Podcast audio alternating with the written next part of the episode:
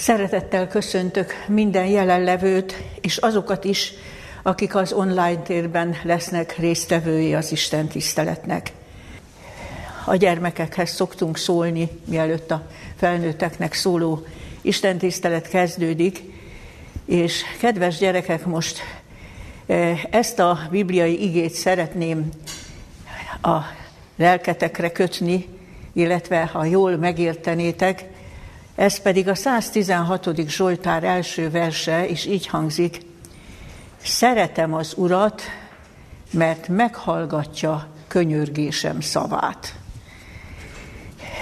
Tudjátok, akkor győződik meg az ember arról, hogy Isten tényleg létezik, együtt érez velünk, amikor tapasztaljuk, hogy meghallgatja az imádságainkat.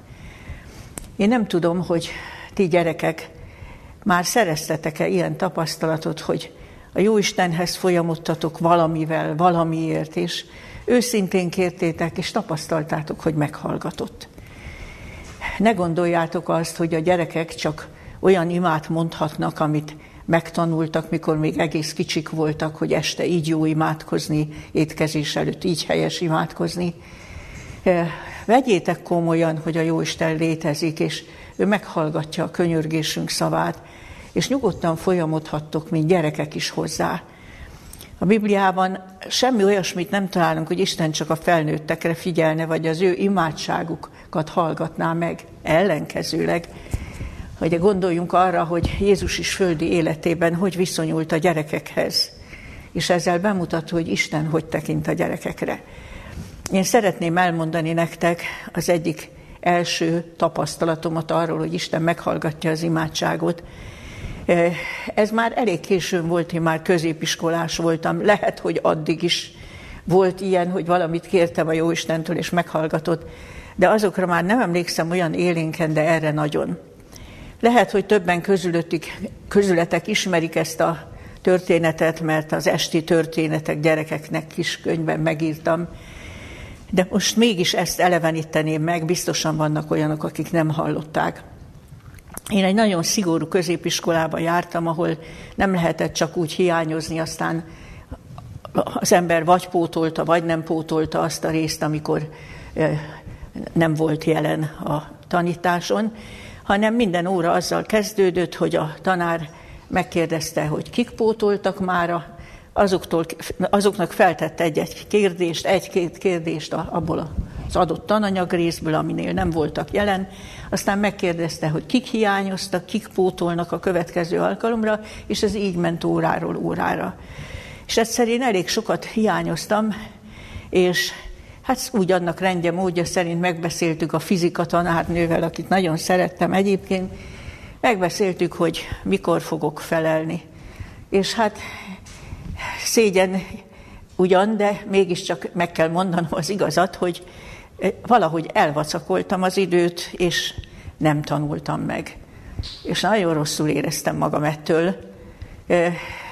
De hát tudtam, hogy a tanárnőm nagyon, nagyon igaz ember, és eszembe jutott anyukámnak a mondása, hogy két pont között mindig legrövidebb út az egyenes, hát akkor az a legjobb, ha őszintén megmondom neki. És megmondtam neki, hogy én nagyon szégyellem és bocsánatot kérek, de valahogy az idő elment, és én nem tanultam meg. Annyira kedves volt, hogy egy rossz szót nem szólt. Egyébként jó tanuló voltam, és bizalma volt, és nem semmi szemrehányást se tett, csak azt mondta, hogy akkor jó, akkor a következő órára pótoljad. És most jön a legrosszabb része a történetnek, megint elment az idő, és megint nem tanultam meg. Ekkor mindenki elképzelheti, hogy hogy éreztem magamat. Anyukámnak pedig nem lehetett ilyet mondani, hogy anyu, most nagy bajba vagyok, vagy mondjuk dolgozatírás lesz, vagy, vagy most felelnem kell, és hát most valami, valahogyan igazoljad, hogy nem megyek. Tudtam, hogy anyukám mit válaszolna. Ha elkövetted a hibát, akkor most viseld a következményét, úgyhogy meg se próbálkoztam ezzel, hogy anyukámtól ilyet kérjek, de leírhatatlanul rosszul éreztem magam az iskolába menet is, meg az óra elején, amikor tudtam, hogy néhány perc, és ez következik, és e, már, e, már ő írta a naplóba, én meg elkezdtem nagyon buzgón imádkozni, és a Jóistennek nagyon elismertem, hogy az én hibám volt, és nem érdemlem meg, hogy segítsen, de, de ígérem, hogy én, én utána nagyon rendesen meg fogom tanulni, de nem akarom megbántani a tanárnőmet, aki bízott bennem is. És, és a Jóisten most segítsen ki engem ebből a nyomorúságból. És nem tudjátok elképzelni, mi történt, én se tudtam, mert megvallom őszintén, még az is átfutott az agyamon, hogy hát hát most a Jóisten mit tudna segíteni. Törvényszerűen mindjárt föláll, és mindjárt mondja, hogy hát akik már pótoltak, azoknak teszi fel a kérdéseket. És tudjátok, mi történt? Mondta is, álljanak föl, akik már a pótoltak, én is fölálltam, és abban a pillanatban elerett az orrom vére, de jó erősen.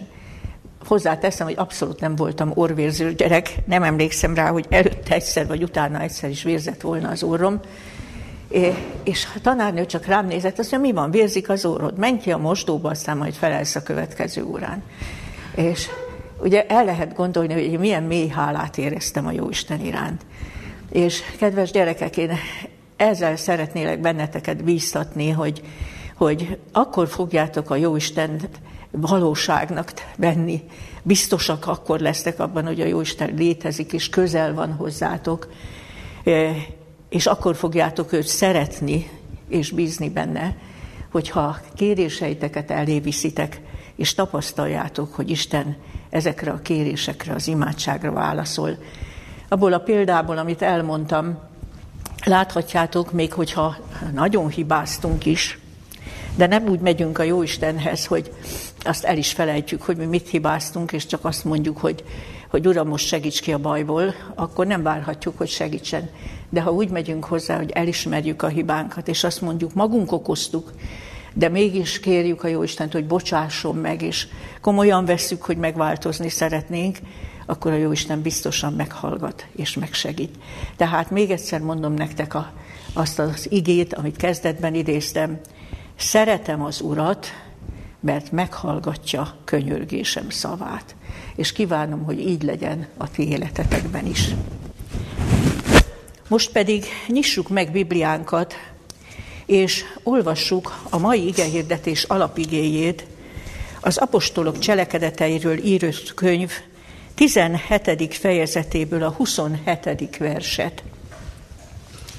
Így hangzik. Hogy keressék az Urat, ha talán kitapogathatnák őt, és megtalálhatnák, jól lehet bizony, nincs messze egyikünktől sem.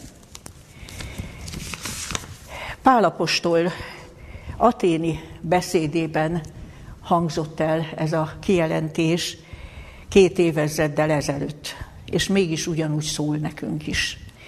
Az alapvető emberi problémák és a jellemző emberi magatartás nem változott. Az úgynevezett Isten kérdésre máig sem talált egységes, kiforrott választ az emberiség. Ma is tömegek vannak bizonytalanságban afelől, hogy létezik-e egy mindent teremtő, az egész univerzumot és az életet fenntartó Isten, és ha létezik, akkor kicsoda ő. Ma is érvényes az a sajátos ellentmondás, amiről itt Pálapostól szólt az aténieknek, hogy egyrészt szeretnénk Isten létezéséről az érzékszerveinkkel meggyőződni, szeretnénk szinte tapintani, kezünkkel érinteni őt, e, és így nem találjuk. És közben pedig valójában ő nagyon közel van hozzánk. Hogy is mondta ennek az igének az utolsó gondolata? Bizony, nincs messze egyikünktől sem. Szeretnénk őt a magunk elgondolása szerint megtalálni, és nem találjuk, pedig közel van hozzánk, egészen közel, egyik, és egyikünk, mindegyikünkhöz, az apostol hangsúlyozza, hogy ez minden emberre érvényes. Még az őszinte hívő emberek tapasztalata is hullámzó. Hol nagyon közel érezzük magunkat a Jóistentől, illetve a Jóistenhez, máskor pedig úgy tűnik, hogy nagyon messze van, szinte elérhetetlenül messze. Tegyük fel a kérdést, mi az oka ennek a jelenségnek? Mert az apostol úgy mondja ezt, mint amely mindenkor érvényes. Ő nincs messze egyikünktől sem. Miért van az, hogy mi ezt olykor érzékeljük, máskor viszont nagyon távol levőnek, és nagyon elérhetetlennek találjuk Istent. Szeretném hangsúlyozni, hogy nem törvényszerű, hogy így legyen. Mert úgy kezdődik az a részlet, amit idéztem az apostol beszédéből, hogy keressék az Istent. Tehát ebben egy bíztatás van benne, hogy Istent érdemes keresni, mert ő megtalálható. A Bibliában sok ilyen bíztatást találunk. Például az egyik jellegzetes példabeszédek könyve 8. fejezetének a 17. verse, amely ezt az ígéretet tartalmazza, akik engem szorgalmasan keresnek, megtalálnak. De valahol jel, jelentős ez a szó ebben az igében, hogy szorgalmasan. Valahogy érezzük azt, hogy az Isten megtalálásához valamilyen kitartásra, valamilyen eltökélt keresésre van szükség. Aztán Jeremiás könyve 29. fejezetéből is idézném a 13. verset és a 14. vers első mondatát, ahol azt olvassuk, kerestek engem, és megtaláltok, mivel hogy teljes szívetekből kerestek engem. És még egyszer megismétli, és megtaláltok engem. Milyen nyomatékos ígéret ez. De ebben is benne van, hogy megtaláltok, mert teljes szívetekből kerestek. Itt már sejteni kezdjük, hogy nem az Isten közelségével van a probléma, mert ő mindig közel van, egyikünktől sincs messze, hanem valahol nálunk rejlik az akadálya annak, hogy mi a közelségét tapasztaljuk, érzékeljük, és ennek az áldásait tapasztaljuk. Mert úgy tűnik, hogy nem mindig tudjuk teljes szívünkből keresni őt. Mert az ígéret határozott, ha teljes szívünkből keressük, akkor megtaláljuk. De először is nézzük meg azt, hogy egyáltalán milyen alapon állítja az apostol azt, hogy bizony nincs messze egyikünktől sem. Ugye Istennel kapcsolatban már a gyereknek is az az első gondolat, amikor hall valamit Istenről, és felnőtt korunkban is mindig ez a gondolat jön vissza, hogy ha komolyan vesszük is, hogy Isten létezik, hát ő nagyon messze van tőlünk.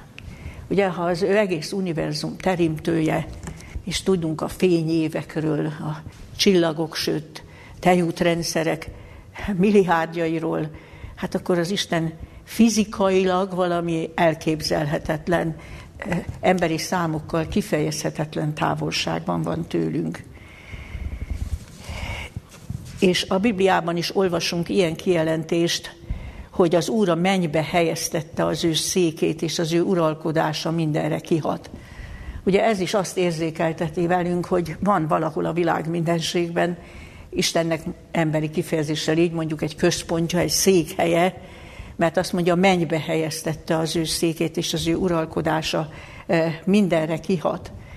És akkor megint eszünkbe jut a világ mindenség roppant nagysága, hogy például a 147. Zsoltár is mondja, hogy eh, Isten elrendeli a csillagok számát, és mindegyiket nevéről ismeri, és nagy az ő bölcsessége, és ilyenkor még borzasztó kicsinek is érezzük magunkat, és nehéz elképzelni, hogy én egy parányi ember, az Isten én hozzám is közel van.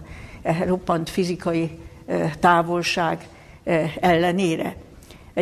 Egyébként csak megjegyzem, hogy érdekes, hogy pont ott a 147. Zsoltárban, ahol ezeket mondja, hogy ő elrendeli a csillagok számát, mindegyiket nevéről nevezi meg, nagy a mi urunk is igen hatalmas. Ugyanott mellette azt mondja, hogy ő, ő bekötözi a, a megsebzett szívűeket, tehát rögtön érzékeltet, hogy a legparányibb, a legkisebb is épp úgy figyelmének a tárgya. E, és azt kell mondanunk, hogy jó is elgondolkodni a világ mindenség roppant nagyságáról, ahhoz, hogy értékelni tudjuk, hogy mi csak parányi emberek vagyunk, holott egy, egy bibliai ige az Ószövetségben úgy mondja, hogy a népek is neki csak olyan, mint a csepp a vederben, és mégis Isten egyikünktől sincs messze is és készséges mindegyikünk számára. Tehát amikor a, a, az Úrtól tanít, tanult imádságot mondjuk, akkor is ugye így kezdődik, hogy mi atyán ki vagy a mennyben. És akkor is kell, hogy érezzük ezt az óriási távolságot közte és köztünk, de utána a közelséget is, ugye mennyire benne van ebben a megszólításban, mi, atyánk, ki vagy a mennyben. A ki vagy a mennyben, az a távolságot érzékelteti. De mivel úgy szólíthatjuk meg, hogy mi atyánk, ez meg a közelséget érzékelteti. Mind a kettő benne van ebben a megszólításban. De ugyanakkor, hogy tudjuk ezt, és a Biblia is beszél erről, hogy a, a roppant világmindenségben Istennek van egy központja vagy székhelye, jobb hiány, ilyen kifejezéseket használunk, e, már az Ószövetség hívő is nagyon világosan tudták azt, hogy Istent nem lehet helyhez kötni. E, például, amikor felszentelték a csodálatos Salamoni templomot, és Salamon az egész nép szín előtt térdre imádkozott, könyörgött az Istenhez, akkor az imádságában volt egy ilyen mondat. Ez Királyok első könyve 8. fejezetének a 27. verse. Ezt mondta, az egek egei sem tudják befogadni őt. Hát mennyivel kevésbé az a ház, amit én építettem. Ugye a pogányok úgy gondolkoztak az istenségeikről, hogy a nekik épített templomokban laknak.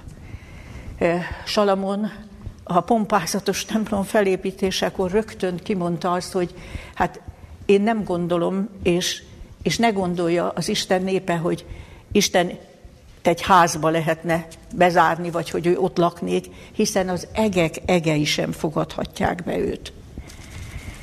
Tehát akkor ott van az a kérdésünk, hogy akkor hogyan lehetséges, hogy Isten mégis mindenütt jelen való? Mert ezt, ezt áthatja az egész Bibliát, hogy Isten mindenütt jelen való.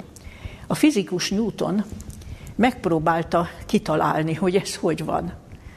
És nagyon szellemes, amit ő elgondolt, de majd látni fogjuk, hogy amit a Biblia tanít erről, az annál is csodálatosabb, mint amit ő próbált elgondolni. Azt mondta, hogy hát lehet, hogy az Isten mindenütt jelen valósága úgy van, hogy a végtelen tér olyan, mintha az Isten érzékszerve volna. Ugye mindannyian tudjuk, mi az érzékszerveknek a csodája, hogy valamit látunk, tapintunk, hallunk, és idő kiesés nélkül az agyunkban ott az információ.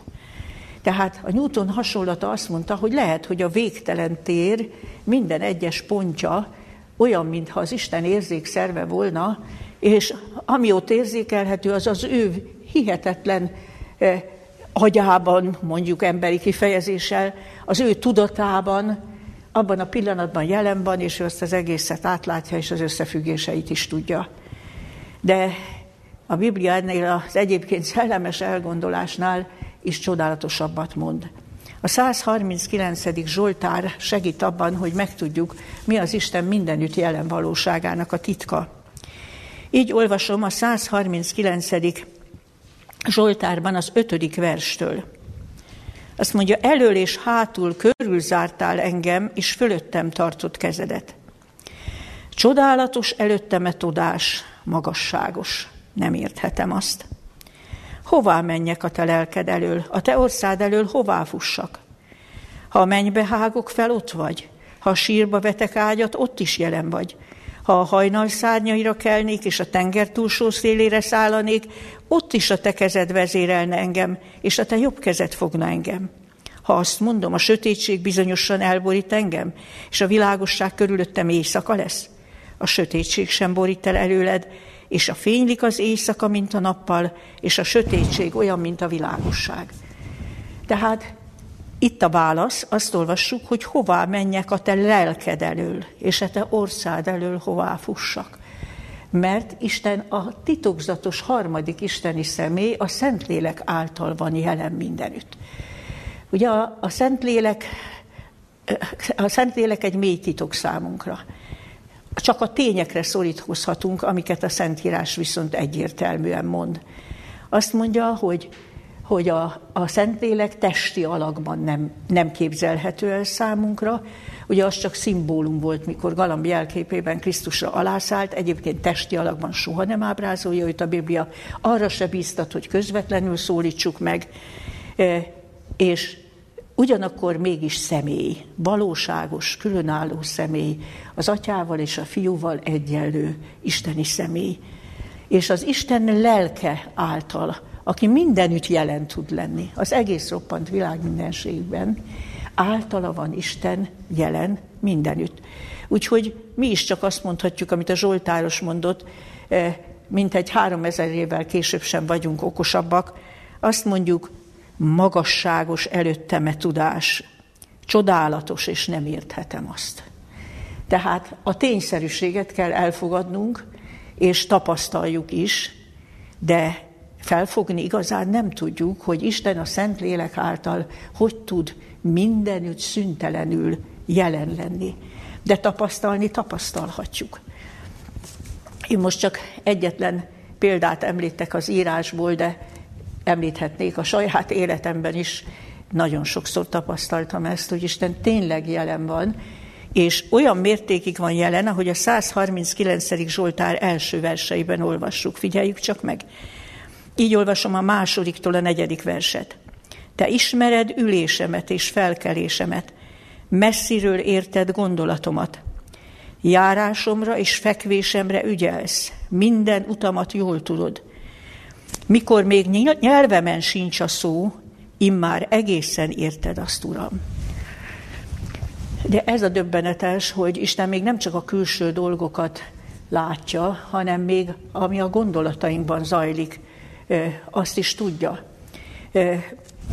Éppen ehhez a Zsoltárhoz, ehhez a most felolvasott néhány vershez kapcsolódik, amikor nekem először kezdett valódi Isten képem lenni,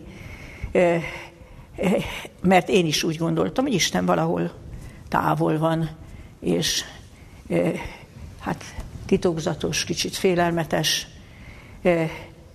De amikor ezeket a Zsoltár igéket ismertem meg egy beszélgetés során, hogy Isten ismeri az ülésünket, meg a felkelésünket, meg a járásunkra, meg a fekvésünkre ügyel, messziről érti a gondolatunkat, ki se kell mondani, akkor nagyon meglepődtem.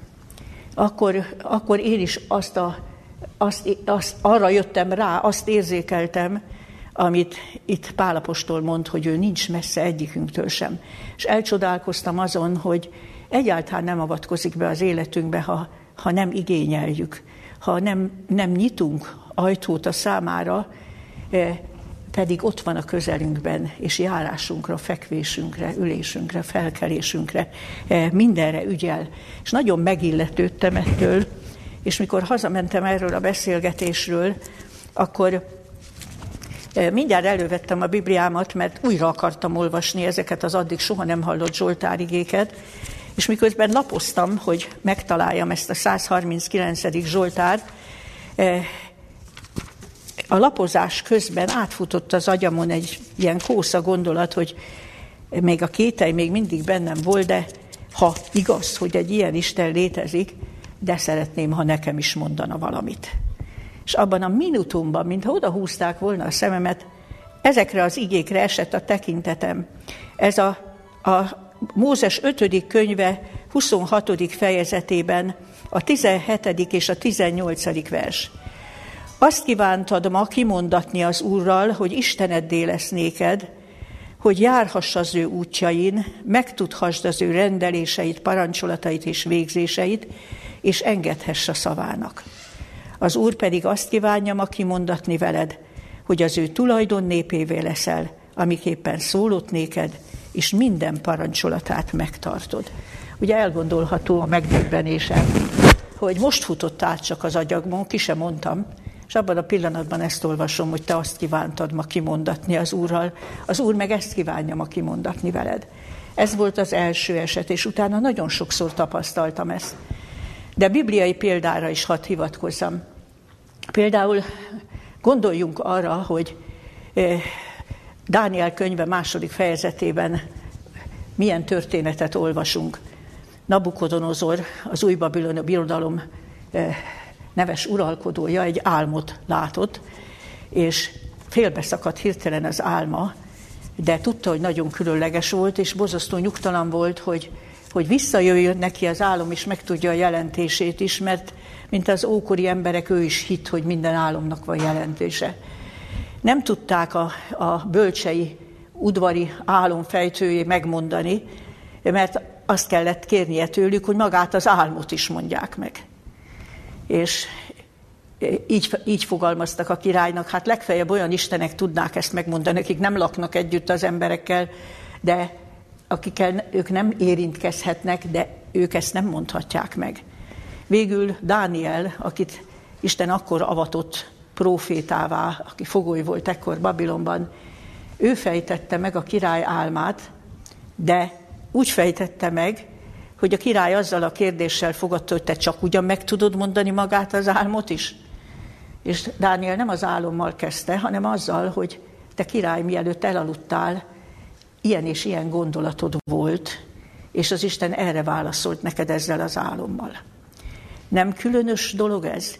Hogy lehet az, hogy Isten abban a pillanatban ott volt, mikor ennek a nagy királynak a fejében megjelent ez a gondolat, hogy mik lesznek ezután, ami megszólíthatóvá tette őt, és, és felkészítette az Isten kinyilatkoztatására. És ebből megérthetjük azt, hogy Isten az álmainkat is tudja, és minden gondolatot, és mindig közel van hozzánk. Nem vétel egy ilyen pillanatot, mikor az emberben egy olyan gondolat támad, ami valamelyes nyitottá vagy, vagy megszólíthatóvá teszi őt. És tegyük fel azt a kérdést, hogy eh, miért van akkor az, hogy olykor közel érezzük a Jóistent, máskor pedig távolinak. Szeretném azt is elmondani, hogy ahogyan a 33. Zsoltár 5. versében olvassuk, így mondja az íge, az Úr kegyelmével teljes a föld. Tehát azokból, amiket eddig elmondtunk, azt érthetjük meg, hogy egy sajátos kegyelmi légkör veszi körül a világot. Ugye, ahol a Biblia kegyelemről beszél, gyakorlatilag mindig a Szentlélekről van szó. Általa van Isten jelen, és általa munkálkodik a, a szívekben, a gondolatokban, és valahogy így lássuk lelki szemeinkkel ezt, ami zűrzavaros, gyötrődő földgolyóbisunkat, hogy ezt körülveszi egy kegyelmi légkör, mert a Szentlélek mindenütt ott van, és nincs messze Isten ezáltal egyikünktől sem, csak mi valahogyan mégsem találunk oda ő hozzá. És most azt, pont azt a miértet faggatjuk, hogy, hogy miért. Mert ez nem törvényszerű. És ebben nem is szabad belenyugodnunk, hogy ilyen hullámzó a tapasztalatunk és a, a lelki állapotunk, hogy hol közel érezzük magunkat Istent, hol pedig messze tőle. Ha keressük az okokat, akkor elsőként azt említhetjük, amit olyan nagyon világosan mond az ige, hogy a védkeink és a bűneink elválasztanak minket Istentől. De nem csak olyan értelemben választanak el Istentől, hogy ő nem álthat meg úgy, ő, ő nem nézheti ezt el, mint ahogyan szeretne megáldani bennünket, hanem arra kell gondolnunk, amit János első levele harmadik fejezetének a 21. versében olvasunk, ha a szívünk nem vádol minket, akkor bizalmunk van Istenhez. De ha valamilyen lefolytott bűntudat van bennünk, valamilyen rendezetlen dolog van, valahogy érezzük, hogy nincs rendben a dolgunk Istennel, akkor nincs bizalmunk hozzá, akkor messze érezzük, akkor nem érezzük magunkat közelő hozzá.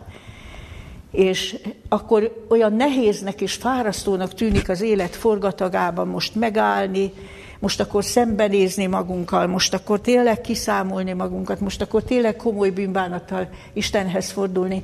És sokszor csak úgy gyűlnek, gyűlnek ezek a dolgok, és mi távol maradunk Istentől, mert csak akkor van bizalmunk hozzá, és akkor tudunk közel jutni hozzá, ha a szívünk nem vádol minket. Aztán egy másik ok, pedig, hogy az ős ellenségnek az erőfeszítése kiváltképpen irányul arra, hogy hogy minket Istentől távol tartson.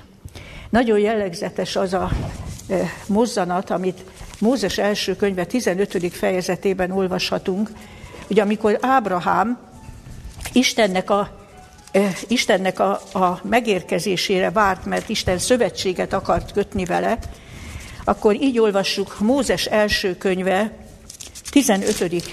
fejezetében, a 12. versben emberek szokása szerint készült Isten szövetséget köti Ábrahámmal, és ő elkészítette az ehhez szükséges áldozatokat, De így olvassuk a 11.-12. versben. És ragadozó madarak szálltak a húsdarabokra, de Ábrám elűzte azokat. És lőn naplementekor mély álom lepte meg Ábrámot, és imé rémülés és nagy sötétség szállt ő rá. Észrevesszük, először ragadozó madarak jönnek, aztán azt olvassuk, hogy mély álom, álmosság, fáradtság, vágyadság, aztán nagy rémülés, aztán nagy sötétség. Ugye sátán természet feletti lény, ne felejtsük el, a gondolatainkat ugyan nem ismeri, olvassuk a Bibliában is, hogy egyedül Isten ismeri az embernek a szívét, de, hogy így mondjam, nagy pszichológus, és természetfeletti lény, és sugalmazni tud, hiszen olvassuk, hogy Júdásnak is belesugalta a szívébe, olvassuk a Bibliában, és ő mindent elkövet, főleg mikor őszintén Istenhez akarunk imádkozni, hogy ránk is ránk jön fáradtság, jönnek ilyen ragadozó madarakhoz hasonló gondolatok, amelyek eltávolítanak Isten jelenlétéből, aztán sokszor a méltatlanságunkat érezzük úgy, olyan, mintha ilyen tompaság, sötétség szállna ránk, vagy félelem. És azt a kérdést kell feltennünk, hogy mit csináljunk ilyenkor. Mert valahol itt rejlik annak a titka, hogy olyan hullámzó a tapasztalatunk. Ha a bűntudat választ el Istentől, vagy valamilyen rendezetlen dolog, és a méltatlanságunknak a tudata, akkor pont azért kell azonnal Istenhez menni, és nem hagyni, hogy ezek gyűljenek, gyűljenek, és mindig, mindig nyomottabbá tegyék az Istenhez való viszonyunkat. Szeretnék néhány sort olvasni John Bunyan-től, a Imádkozom lélekkel és értelemmel című kis írásából, ezt írja. Ha tudatában vagy saját hitványságodnak, akkor szíved minden gonoszsága és romlottsága csak újabb érv amellett, hogy kérjed Isten megigazító és megszentelő kegyelmét, és ne csüggedj el, ne es kétségbe. Dávid ezen az úton járt, mert így imádkozott. Uram, bocsásd meg bűnömet, mert sok az. Ilyen állapotban is Istenhez folyamodott. Aztán, ha sátán azzal kísért, hogy hát jó, tudom, hogy bűneim vannak, de nem szégyelem elég. Én is érzem, hogy nem szégyelem elég. Nincs bennem olyan mély bánat, mint kellene. Akkor megjusson eszünkbe az apostolok cselekedetei 5. fejezetéből a 31. vers, ahol azt olvassuk, hogy Krisztust az Isten fejedelemmé és megtartóvá emelte, hogy adjon az ő népének bűnbánatot és bűnök bocsánatát. Nagy tévedés azt hinni, hogy a bűnbánatot nekünk kell kitermelni magunkból, a bűnbocsánatot meg majd Isten adja. Nem. Isten azt szeretné, hogy, hogy még ha, ha úgy érezzük is, ahogy, egy, ahogy a, költő Reményik Sándor mondta, hogy a szívem is elhagyott engem, még nem is tudok olyan tisztán gondolkozni, és, és nem is tudom a bűnt annyira utálni és szégyen, de azért tudom, és az igazi akaratommal, az igazi személyemmel én igaz szeretnék lenni, ezzel is lehet az Istenhez menni, és ő fogja kimunkálni bennünk az igazi bűnbánatot, ami után nyomban meg is adja a bűnbocsánatot. Aztán a sátánnak egy másik módszere, hogy próbál minket eltávolítani attól, hogy Isten közelébe jussunk, hogy kételyekkel gyötör. És egy olyan, olyan kétségbe esett, vagy tompa, éppen tompa lelki állapotba, kedély állapotba sodor bennünket. Például megforoghatnak bennünk olyan gondolatok, mint a Zsoltárosban is, ezt a 77. Zsoltárból fogom idézni. Ilyen gondolatok gyötörték a Zsoltárost is, ráismerhetünk, hogy, hogy bennünk is megjelenhetnek ilyenek. Így olvasom a 77. Zsoltárból a 8. és 9. verset. Avagy mindörökké elvete az Úr, és nem lesz többé jó akaró? avagy végképpen elfogyott az ő kegyelme, vagy megszűnik az ő ígérete nemzedékről nemzedékre. Tehát az emberben ilyen gondolatok jelenhetnek meg, hogy, hogy Isten megváltozott. Pontosan nem tudom miért, illetve sejtem, hogy sok oka lehet rá, de, de szóval most valahogy az Isten elfordult tőlem. Megszűnt jó akaró lenni. Ha valahogy az ő kegyelme irántam eh, elfogyott. De szeretném elmondani, hogy nincsen olyan érve az ellenségnek, eh, amit ne lehetne megszáfolni két dologgal. Az Isten ígéreteivel, amelyekkel tele van az írás, és a saját életünk múltbeli tapasztalataival. Nekünk soha nem szabad engedni ezeknek a, a, az Isten közelségétől távol tartó különböző gondolatoknak és kísértéseknek, hanem ezt a két fegyvert kell ellenük felvonultatni, a Szentírás ígéreteit és a saját múltbeli tapasztalatainkat emlékezetbe idézni. Például erre az érvre, hogy az, az Istennek a kegyelme elfogyott, hogy, hogy ő nem, többé nem jó akaró, milyen ige juthat eszünkbe? Abszolút száfolat. Ézsaiás könyve 54. fejezetének a tizedik verse. Hogy szól Isten? A hegyek kimozdulnak a helyükből, és, és a halmok, de az én irgalmasságom szövetsége irántad meg nem változik. Ugye a hegyek nekünk az állandóság és a mozdulatlanság jelképei, de a Biblia még ezt is fogozza, még ha ezek kimozdulnak is a helyükből, az én irgalmasságom szövetsége te irántad meg nem röndül. És már le is van rombolva ez a, ez a sugallat, ami, ami annyira nem valóságos. Aztán, ha olyan gondolatunk jut, hogy elfeledkezett Isten. Hányszor mond az ember ilyeneket, ilyen, ilyen, ilyen antropomorf, emberszabású módon, mintha Istennél is lenne olyan feledékenység, mint nálunk. Hát nem tudom, én annyiszor kértem ezt a jó Istentől, de hát úgy látszik, az én ügyemről, az én kérésemről elfeledkezett. Rólam elfeledkezett. Akkor ott van Ézsaiás könyve 49. fejezetében a nagy száfolat. Megkérdezi az úr, hát elfeledkezhetik az anya gyermekéről, hogy ne könyörüljön méhe fián. Aztán még fokozza, de még ha ezek elfeledkeznének is, én te rólad el nem feledkezem. Tehát még egyszer mondom, nincsen olyan, olyan sugallata az ellenségnek, vagy olyan gyötrő gondolat, vagy kételj, amit ne lehetne legyőzni, és ne lehetne eltávolítani ezzel a két fegyverrel, Isten ígéreteivel és a múltbeli tapasztalatainknak a felidézésével. Jól kell értenünk azt az igét is, amelyben szintén az Isten közelségéről van szó, ez a 34. Zsoltárnak a 19. verse, így hangzik. Közel van az Úr a megtört szívekhez, és megsegíti a sebhet lelkeket. Ezt könnyű félreérteni, mert azt gondoljuk, hogy Isten is csak akkor van közel hozzánk, ha nagy bajba vagyunk, vagy nagyon mély bűnbánatunk van. Azt mondjuk, igen, közel van a megtört szívekhez, megsegíti a sebhet lelkeket. De akkor ellentmondásban lenne ezzel az igével, ami az alapigénk, hogy bizony nincs messze Isten egyikünktől sem, semmikor. Tehát ez csak azért van, hogy mi olyankor tapasztaljuk, hogy közel van az Úr, mert akkor mi a kétségbeesésünkben, amikor már semmi más nincs, csak az Isten, akkor tudunk teljes szívből kérni. Akkor tudjuk őt teljes szívből tér, kérni. Csak ezért van, hogy akkor tapasztaljuk az Isten közelségét, amikor nagyon összetörtek vagyunk, nagyon kétségbeesettek vagyunk, és Istenen kívül semmi megoldás nincs számunkra. De nem kellene ennek így lenni. Az élet éppen elég komoly küzdelem, és minden napnak éppen elég nagy a tétje, arra, arra van szükség, hogy az Isten közelsége állandósuljon a mi életünkben. És nem csak ilyenkor tapasztaljuk, ilyen kritikus eh, helyzetekben.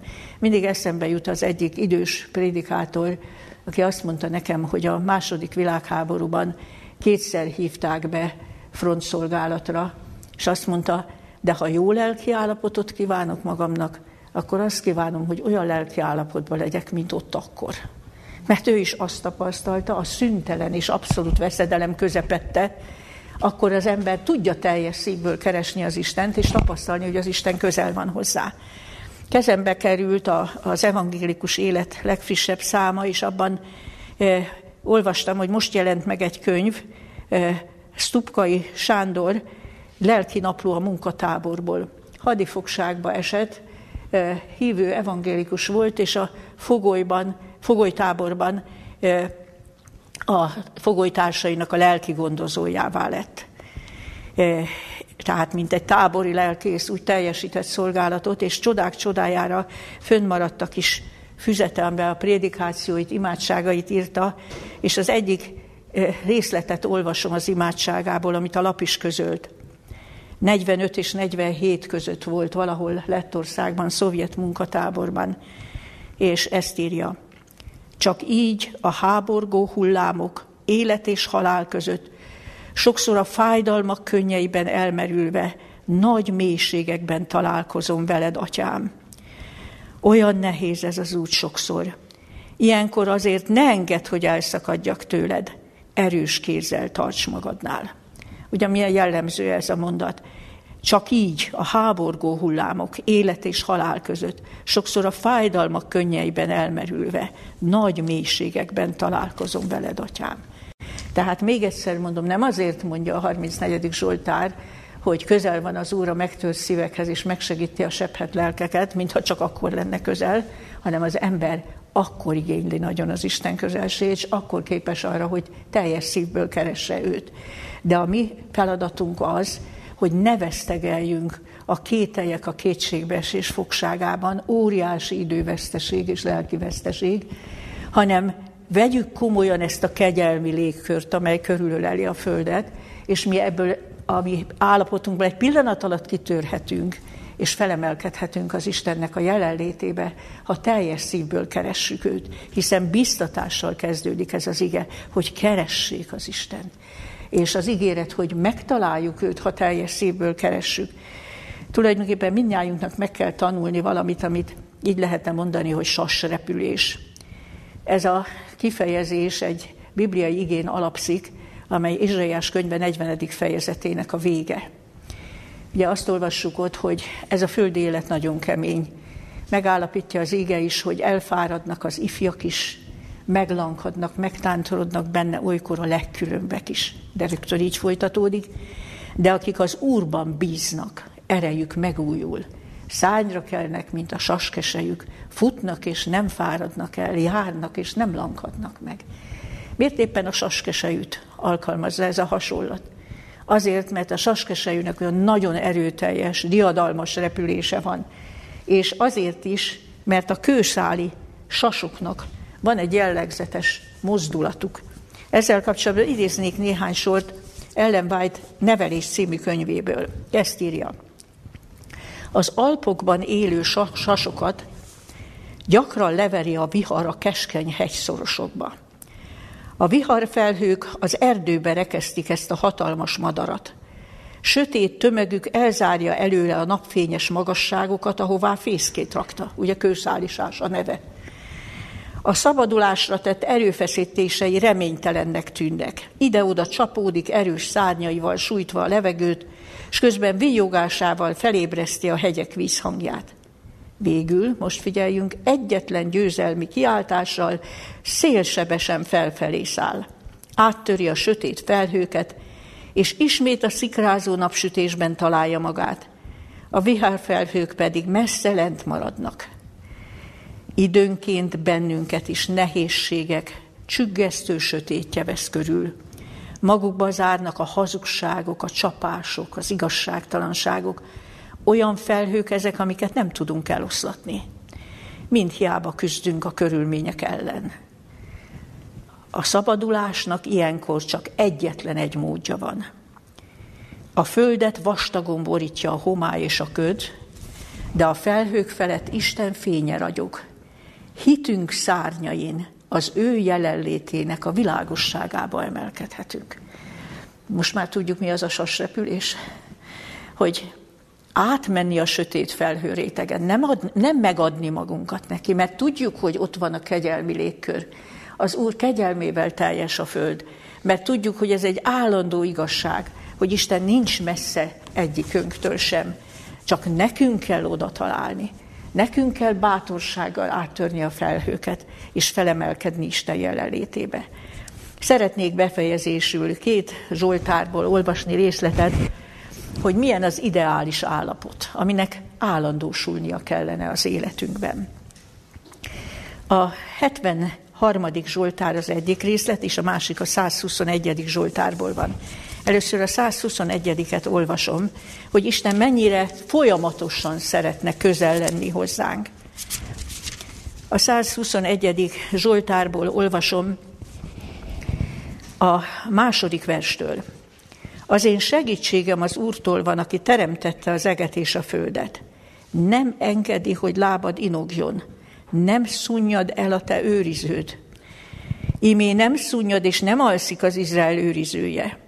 Az Úr a te őriződ, az Úr a te árnyékod a te jobb kezed felől. Nappal a nap meg nem szúr sem, éjjel a hold. Az Úr megőriz téged minden gonosztól, megőrzi a te lelkedet. Megőrzi az Úr a te ki- és bemeneteledet, mostantól fogva mindörökké. Mit is olvastunk itt? Hogy, hogy nem szunnyad el a mi őrizőnk, ő sohasem alszik el, ő mindig elérhető. És azt mondja, hogy olyan, mint az árnyék a jobb kezünk fel. Ugye tudjuk, hogy az árnyék folyton kísér. És azt olvassuk, hogy fizikailag is megőriz, megőrzi a te ki- és bemeneteledet, meg a fizikai bajoktól is megment, de főképpen megőrzi a gonosztól a te lelkedet, minden gonosztól. Még azt is mondja, hogy még inogni se engedi a lábadat, ha a közelségében maradunk. Tehát ez az ideális állapot, hogy az Úr a mi árnyékunk, az Úr a mi jobb kezünk felől, még a lábunk megingása sem következik így be, megőrzi a lelkünket minden gonosztól, és fizikailag is megőriz minket. És a 73. Zsoltárból is idézek néhány gondolatot. A következők vallomást teszi a Zsoltáros egy, egy igazi emelkedett pillanatában. Egyébként érdekes, hogy ez a Zsoltár is bergődéssel, két helyekkel való küzdéssel kezdődik, de ebből ebbe a magasságba emelkedik a Zsoltáros. Ő is megtette a sasrepülést, és aztán Isten jelenlétében ilyen gondolatai voltak. De én mindenkor veled vagyok. Figyeljük meg ezt a szót, mindenkor. Te fogod az én jobb kezemet. Tanácsoddal igazgatsz engem, azután dicsőségbe fogadsz be engem. Kicsodám van az egekben, náladnál egyébben nem gyönyörködöm e földön. Ha elfogyatkozik is testem és szívem, szívemnek kősziklája, és az én örökségem, te vagy, ó Isten, mindörökké. És figyeljük meg a 28. verset is, de én, Istennek közelsége, ó igen jó nékem. Az Úristenbe vetem reménységemet, hogy hirdessem minden cselekedetedet. Hát így is élhetünk, így is lehet élni, hogy én mindenkor veled vagyok, mindenkor érezzük az Isten közelségét, ő fogja a jobb kezünket, milyen kiváltság ez, tanácsával igazgat minket, és azt mondja, ha elfogyatkozik is testem, és nekem különösen tetszik, hogy folytatja is szívem.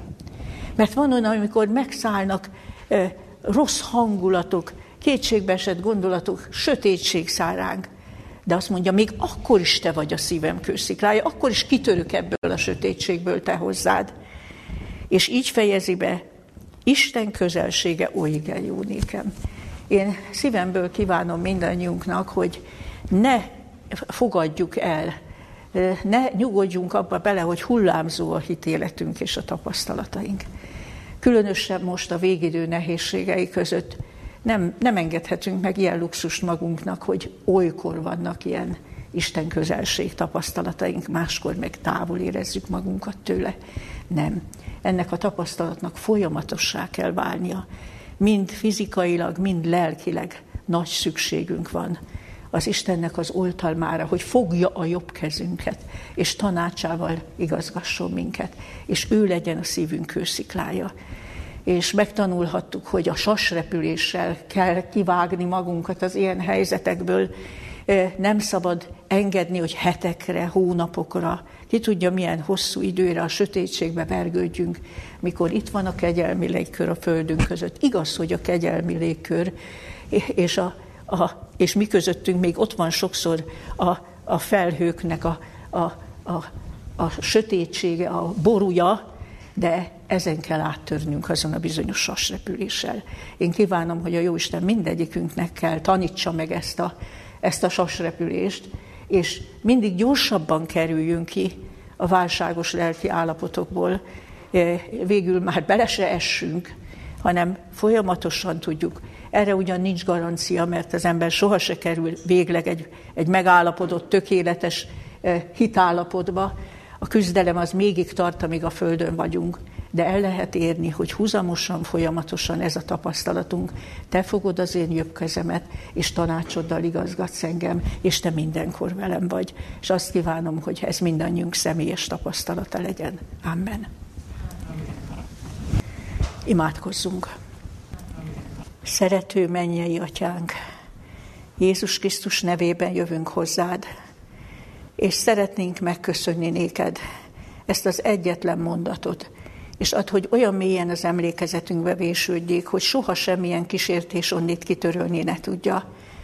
Te nem vagy messze egyikünktől sem, és a te kegyelmeddel teljes a föld. Te mindenkor készségesen, segítőkészen ott vagy közel hozzánk, de erőszakkal nem lépsz be az életünkbe, nekünk kell keresni, nekünk kell a sassrepülést megtenni. Még ehhez is adod Istenünk az ösztönzést, a rengeteg ígéreted által, a múlt tapasztalatainak a bizonysága által. De kérünk, taníts meg minket használni ezeket a fegyvereket, a csüggedés, a levert lelki állapot, a nyomott kedély állapot ellen, hiszen mi is, mint a kőszálisas, lehetnénk a napfényes csúcsokon. És Urunk, add meg, hogy mindez a sötétség, és mindaz a ború, ami a mi nyomorúságos földünket körülveszi, ne tudjon minket is leverni, hanem mi sokat, sűrűn időzünk ott fenn a napfényes magaslatokon, ahol igazság, békesség és szentlélek általi öröm honol. Segíts, Urunk, hogy imádságainkban is ne adjuk fel könnyen, mikor jönnek a ragadozó gondolatok, meg a méltatlanság érzés, meg a fizikai fáradtság, hanem kitartsunk, mert Te nem vagy messze egyikünktől sem. A Te ígérted, hogy Te titkon nézel, mikor mi komolyan hozzád akarunk szólni. Urunk, kérünk, hogy eltökéltséget és kitartást, hogy mi keressünk Téged, és sok-sok áldott tapasztalatot, hogy teljesedik rajtunk az ígéret, hogy megtalálunk téged. Köszönjük, hogy bízhatunk abban, hogy kérésünket elfogadod, és kérünk a te békességeddel, szereteteddel bocsáss el mindannyiunkat. Amen. Úgy várjuk visszajön.